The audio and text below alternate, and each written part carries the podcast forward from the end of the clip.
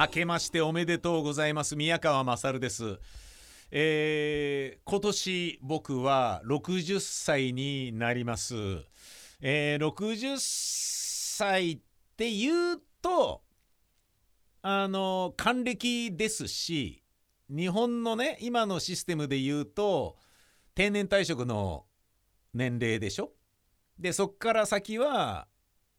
えー、シニア雇用で給料がガクンと減ってみたいな5年間があってさあその後どうするのみたいなことですよね。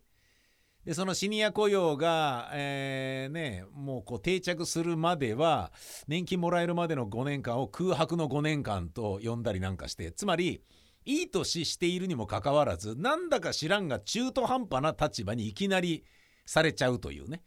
あの、そういう年齢ですよね。60歳。ええ何それ？みたいな。あのヤドカリがねいきなりあの「はいこの貝殻から出てください」みたいに言われるような「ちょっと待ってなんか怖いんだけど」みたいな感じの5年間っていうのが60歳から65歳までっていうようなイメージだったんだけどあの、僕みたいにですね、えー、一人で個人事業主としてまあやってるものからしてみたらあんまり関係ないっちゃ関係ないんだけど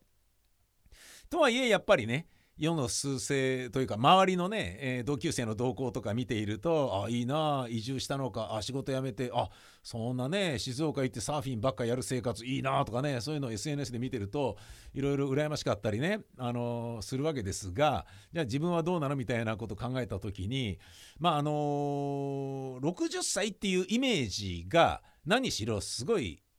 あんまりなんだろうな節目っていうものとしてすごいでかかった。ったんですよね。二十歳の成人するっていうのよりもでかいようなイメージがあったんですよね。うん、でその後はなんかねおまけっていうような印象が若い頃20代30代40代とかあったんですよ。おまけっていうのは要はなんか本編じゃないみたいなね。その後の人生はアルバムで言うとボーナストラックみたいな感じっていうかさたい焼きで言うとたい焼きの外側にビロビロとなんかはみ出してる部分みたいなね。ちょっとパリパリしてる部分とかさ。羽根付き餃子で言うと羽の部分みたいな。いやここは餃子じゃないよみたいな。そんなイメージが60歳以降の人生というものに対して印象があったんですよ。失礼ですよね。いざ自分がその年になってみると結構がっくしだったんですけれど。でもあのー、なってみてわかるのはえー、まあ自分が若い時に思ってたほどじじいじゃねえぞっていうのがまずありますよね。だけど自分が若い時に60歳の人をおじいさんと思っていたのと同じようにおじいさんだと思われているんだっていう自覚はまああった方がいいなとは思うんですよね。僕はあの生まれて初めて50歳になったぐらいの時にあのバスで。あのー、中学生ぐらいの少年から「どうぞ」って言って席を譲られたんですよ。50歳ぐらいですよ。50歳ぐらいで席譲られてすげえショックでその時ラジオの生放送で「やだもう僕席譲られちゃった譲られちゃったやだやだやだ」みたいな感じになってて だからわしはそんなにまだ猛力はしておらんとかって譲らんで結構じゃとかって言って怒る年寄りがいるっていう話をちょっと理解できるよね。でもその怒ってること時点ですでにもう頑固なじじいじゃねえかよみたいなことではあるんだけどさ。だから僕はねあありがとうって言いながらもう涙流しながら譲ってもらったっていうね もうもう面白くてしょうがなくって。でそこがあのー、なんだろうな本当になんだろう高青年が「あどうぞ」っつって譲ってくれたから。結構ですとかって言えないしもうじゃあ座りますみたいなぐっすみたいな感じ。なんかね。うん、もうどうしようもなかったね。それはね積んでたね。うん。だってそれなんかもうどうしようもないじゃん。周りのね誰が例えば若い人がですよいて「ちょっと待ちなさいよ少年」とかってって「このおじさんはそんなにお年寄りじゃないよ譲るべき対象じゃないと思うよ」みたいなことを言って言われたら言われたでうるせえなみたいな感じになるからどのみちねショックは変わらないんだよねもうその時点でね。だからもうなんかもうバス乗りたくないやみたいにねその時ですごい思ったよ。もうそのショックは未だに尾を引いてるんだけどなんだろうな娘とね一緒にお風呂入っていた時期がいずれ終わるんだろうなと思ってその X デーが来た時と同じぐらいショックだった そんな感じだったんだけどさまあ、あのそういうふうにね若い人はこう見た目であったり数字であったりとかで、えー、そういうふうに思うよっていうのはまあ分かるんですよね。でまあ年取ってくると見た目に関してそんなに注意をしなくなってくるしあのなんだろうなかっちりした格好で出かけないと、えー、やばいっていうような、えー、シチュエーションスリリングなあのプレゼンの局面とかそういうのも額全あのなんかなんだろうな減ってくるから激減するから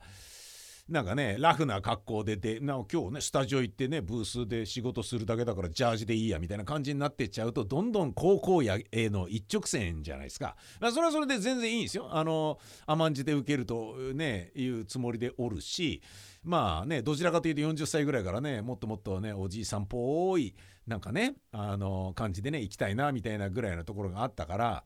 決して若く思われたいとかいうのもそんなにねえからさそれは何の問題もないんだけどただなったのかと思ってでそこでまあ考えるべきことがあるわけですよ。この宮川勝の、えー、松ぼっくり王国というものはダメな宮川勝というダメな中年親父をイケてる中年男に育て上げるためには何をどう頑張ればいいのかその辺りをみんなで考えていくっていうコンセプトなんですよね。中年男と言えるのかということでもう60歳になったら初老男とかなんか変えなきゃいけないんじゃないのってちょっと思ってたんですよ。で先日 Google 先生に聞いてみたんです。中年スペース何歳まで？っていうね感じで聞いてみたんですよ。したら40歳から65歳なんですってね。ほうそうかと。じゃああと5年はこのままでいいんじゃんっていう。なんか後ろめたさがちょっと自分の中でなくなったっていうのがありましたね。ああよかった、えー、そんな私この2023年の、えー、抱負を考えると小説をもっと読もうと思っています。これどれだけ読めるのかわからないんですけれど、えー、文字は結構読んでたんですよ。で書籍もいろいろ読んでたんですね。ここのところまああの当然ですよね余計な仕事が増えましたからね新型コロナウイルスに対しての勉強をしなければいけないっていうで Kindle で、えー、散々あの買って読みましたしで週刊誌にもね散々出るじゃないですか。で反ワクチン派とかね反副反応、えー、派であったりとかまあいろいろありますよね。で陰謀論も含めてでそれらの情報がブワーッとこうね勃発しまくったからそれらを精査するのだけでもめちゃめちゃあのなんだろうな見る目が必要じゃないですか。それをね養うためにはねやっぱそれに向き合いながらあこれは読まなくていいあこいつは信じなくていいとか、ね、あこの人はなんかこういう感じだから、まあ、一応は読むけど真に受けないとかさそんなようなものの中で話題になってるものも含めていろいろ読みますよね。でそんな中ねあのー、まあ結構読んでる部類だろうみたいな感じでいたんですよ文字を、うん、活字を追ってる部類だろうっていう感覚で自分いたんですよね。なんだけどいざ小説をじゃあ久しぶりに読もうって思うとあっつってちょっと読みづらいんですよ。あこれやべえってこと気づいたんですよ。小説あんまり読んでなかったんですよね。だから小説以外のドキュメンタリーノンフィクション、えー、あと新書とかいわゆる情報系のね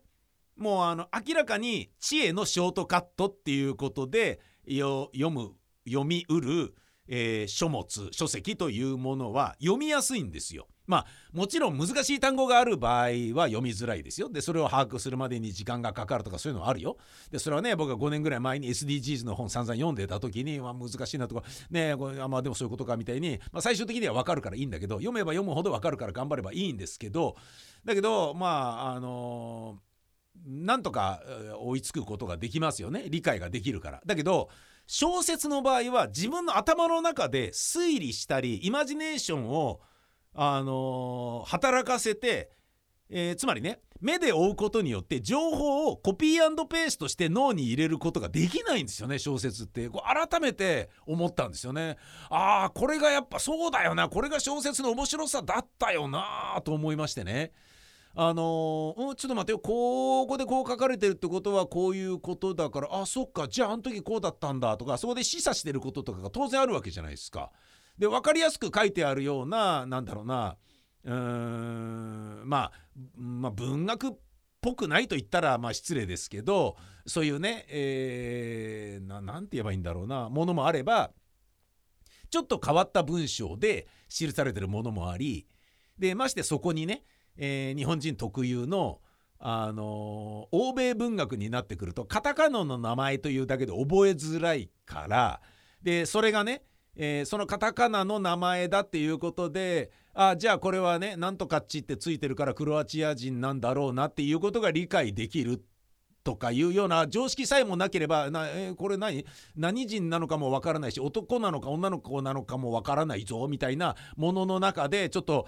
登場人物の整理がつかなくってでそれがね出てくる固有名詞が人の名前なのか駅名なのか地名なのかなんだか全然わかんないなみたいなことになってきちゃったり。でその地方では当たり前とされている冗談が分からなかったりっていう悔しさがあったりでもそのためにいちいち脚中を読むガッツがなかったりとかさ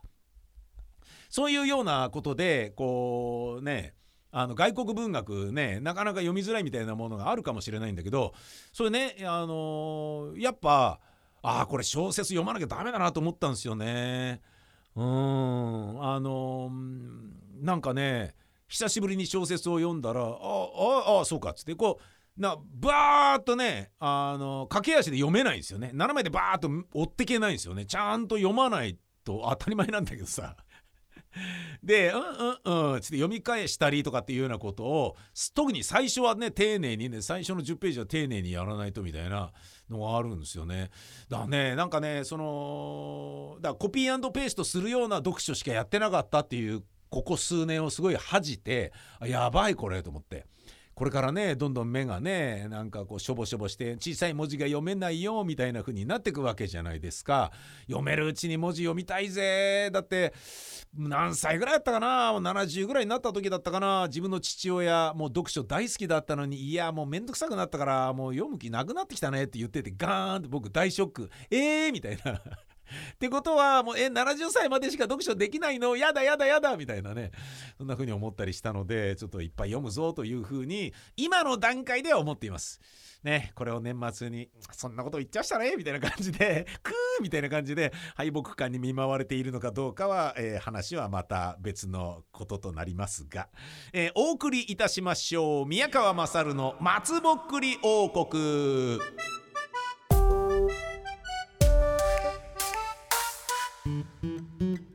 改めまして明けましておめでとうございます。劇団ビタミン大使 ABC の宮川勝です。この番組は私宮川というダメな中年親父をイケてる中年男に育て上げるためには何をどう頑張ればいいのかそのあたりをみんなで考えていこう。そういう番組です。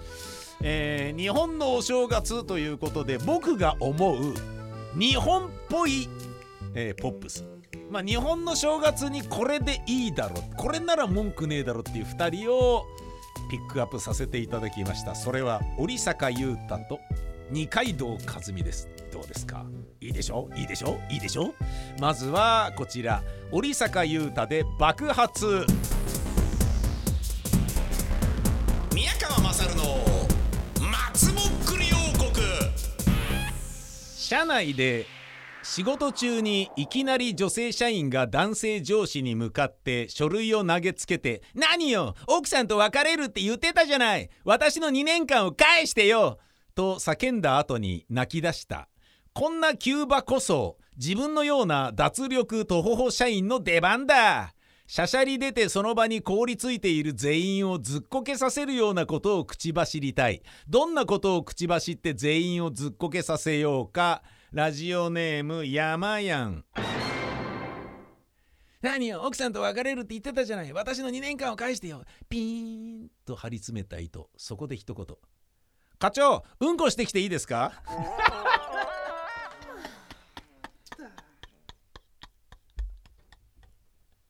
もうふざけんなよ。ふざけんなよ、もう。マイクから離れて4日かかっちゃったじゃないかよ、スタジオの壁にこんな感じで、こんなのでもふざけんなよ、ふざけんなよ、ふざけんなよって、オフマイクになっちゃうじゃないかよ、もうふざけんなよ。なんで、なんで1月、新年一発目の大喜利の一発目の回答で「う」で始まって。って子で終わるんだよもう。本当に。ラジオネーム夏目。私の2年間を返してよ。ピーンと張り詰めている。そこに。いやー結婚って何度しても本当にいいものですよね。さよならさよならさよなら。と言いながら上司の結婚指輪をゴミ箱に投げ入れる。ずっこけるというよりより緊張の糸がよりピーンとピン張りになっちゃうんじゃないかしら。なおパパ。大変だ。朝からへが全然止まらないよ。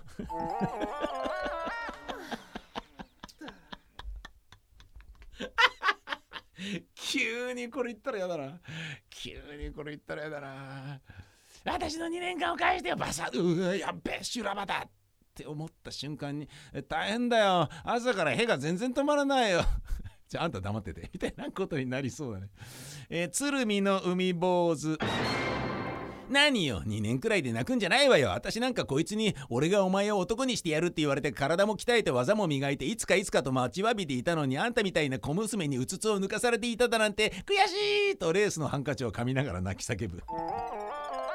もう脱力じゃない。別の別の物語に突入ですね。つーくん2年だからまだいいじゃないか。ヒロシキーボーは3年だ。3年浮気して多めに見てよ。視力が6.0の3コンぐらいにしか見れないよ。もう何言ってるか全然わかんない。全然わかんない。一塁ベースが今日に関してはアンポンタンでしたね。一塁ベースそうよ。課長にするって言ったじゃない。私の10年も合わせて返してよ。一塁ベース。1番になる理由は何かあるんでしょうか？2号じゃダメなんでしょうか？と蓮舫のように事業仕分けする。いいね。いいね。ガプリ四つに組んでね真正面からね応対するってやつだよね。一塁ベース。ラウンドワンファイトとストリートファイター2の試合開始を真似る 一塁ベース。長嶋茂雄のモノマネでうんいわゆる一つの書類を投げるそのスローイング素晴らしいですね と褒めておく。愛知県の京子さん好きじゃぺこぱのモノマネでと時を戻そう。朝方カサス。代わりに僕の2年間をあげるから2年分の給料を保証しておくれよ。朝方カサス。今から上司とぶつかってくるからさ。もしも中身が入れ替わったら僕と付き合っておくれよ。朝方カサス。め今投げた書類食べてもいいめか？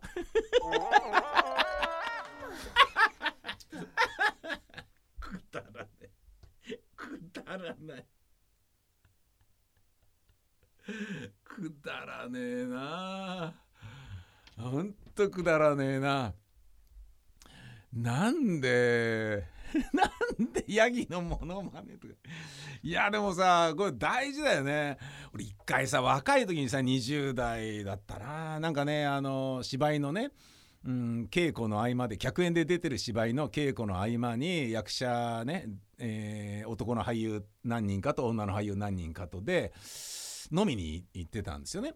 でまあ今ねテレビとかでも活躍されている女優さんであったり、えー、男優さんであったりっていうのがいる中での飲みだったんだけどとある女優さんがねその共演者の男優さんのことが大好きででその人が出るから私出たんですみたいな感じだったのね。でもう本当に好きであのー、もう好きで好きで仕方ないんですよねみたいな感じになっちゃって酔っ払っててでなんかそのなんかもう面倒くさい感じになっちゃったのね面倒くさいっていうかちょっと飲み会が本当にその人の恋路のことを進展させるかしないのかの白黒つけなきゃいけないんじゃないかみたいなムードになっちゃってそれまずいなって感じだったのよ。でもうその場でねいる先輩俳優とかが「でな何々君はどう思ってんの?」みたいな感じになった時にあのあそうですねまああの先輩女優として尊敬してるけどそれ以上でもそれ以下でもありませんねみたいな感じでその2枚目俳優というかねそのモテてる人があのしれっと言ったんだよね。でそれでシーンとなっちゃってでそれはもうその女優さんのねその女優さんでも売れっ子なんだぜその時点でももう人気者超人気者の人なんだけどもういきなりその人大失恋したっていう形にいきなりその場でなっちゃったんだよね。でこれやべえなと思った、えーと、20代の宮川さんはですねうんまあでもあのー、この女優の何々さんは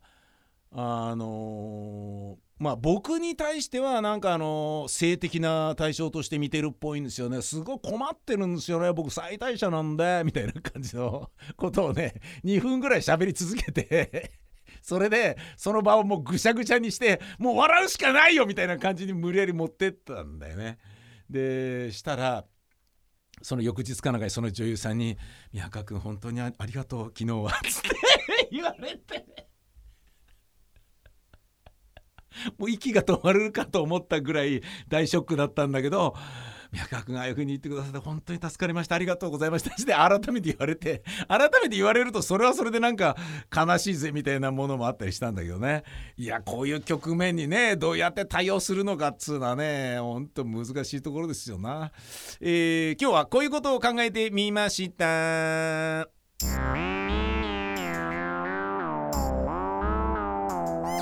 宮川勝の松ぼっくり王国。ラジオネームオメガからのメールです。宮川さんワールドカップ盛り上がりましたね。えー、松木安太郎さんサッカー選手だったんですね。知らなかったんです。森保監督もサッカー選手だったんですね。知らなかったです。2人ともすごい選手だったんですか？あと今回のワールドカップ女性審判の活躍も目立ってましたね。ああそうですね。あの、女性がねあのー、やってるとねああもうなんかね素晴らしいっていうね。素晴らしいっていうかさあの方もねだ女性がねいろんな世界に台頭していくべきだっていうことで、えー、みんなの励みになればっておっしゃってたけどもうすごい励みになると思いますよ。うん、まあねいろんな意味でねあのやっぱスポーツの祭典大会というものはいいなと思いますね。ただねシンプルにそのねカタールの、えー、外国人労働者に対してうんぬんであったりとかね女性に対するね LGBTQ+ プラスに対してうんぬんとかそういうのはどうしてもありますけれどもね。っていうねまあちょっと無粋ながらも考えるべきこととかとしてねやっぱ出てきちゃいますけれどもね。何でもかんでもメール募集中です。宮川アットマーク 1260.jp 宮川アットマーク 1260.jp どしどし待っています。二階堂和美歌はいらない。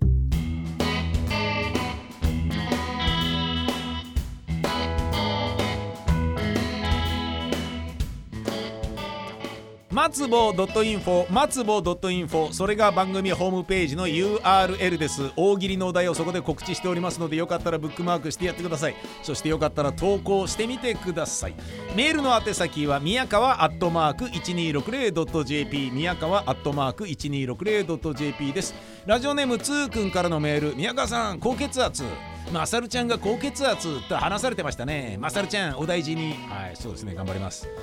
えー、よく〇〇大臣辞任、えー、任命責任をテレビやラジオから情報が入りますなぜ軽々しく言うと毎回思いますねあまあ、高血圧の話とあまり関係ないですね任命責任とかね、えー、〇〇大臣辞任いやもうねうんなんでやめりゃいいっていう話なのかとかさもういろいろ難しいよねでね政治家っていうのはどうしてもねあの権力が集中するから必ずあのね変な厄介な話がつきまとってきてしまう。そのねそれをマスメディアとかがしっかり監視しなければいけないんだけれどもうネットだとかいろんな情報でねこうなんだろうなあの白日のもとにさらされることが非常に多くなってきたからあのもうなんかねもう本当の潔白を探すっていうのが意外と難しいんじゃねえかみたいなことになってるっていうもうそういうところもあるんだろうね。でもじゃあ本当に潔白な人だと政治をね司れないのかっていうとそんなことも絶対ないはずだからさもっとねなんかねあの半永久的に、えー、どんなねあの誘い水にも乗らないようなね正義感に満ちた方をねやっぱそういう方の登場をねやっぱ心待ちにする以外にないのかしら。えー今年もよろしくお願いいたします。お相手は私宮川勝でした。ほんじゃまた来週です。さよなら。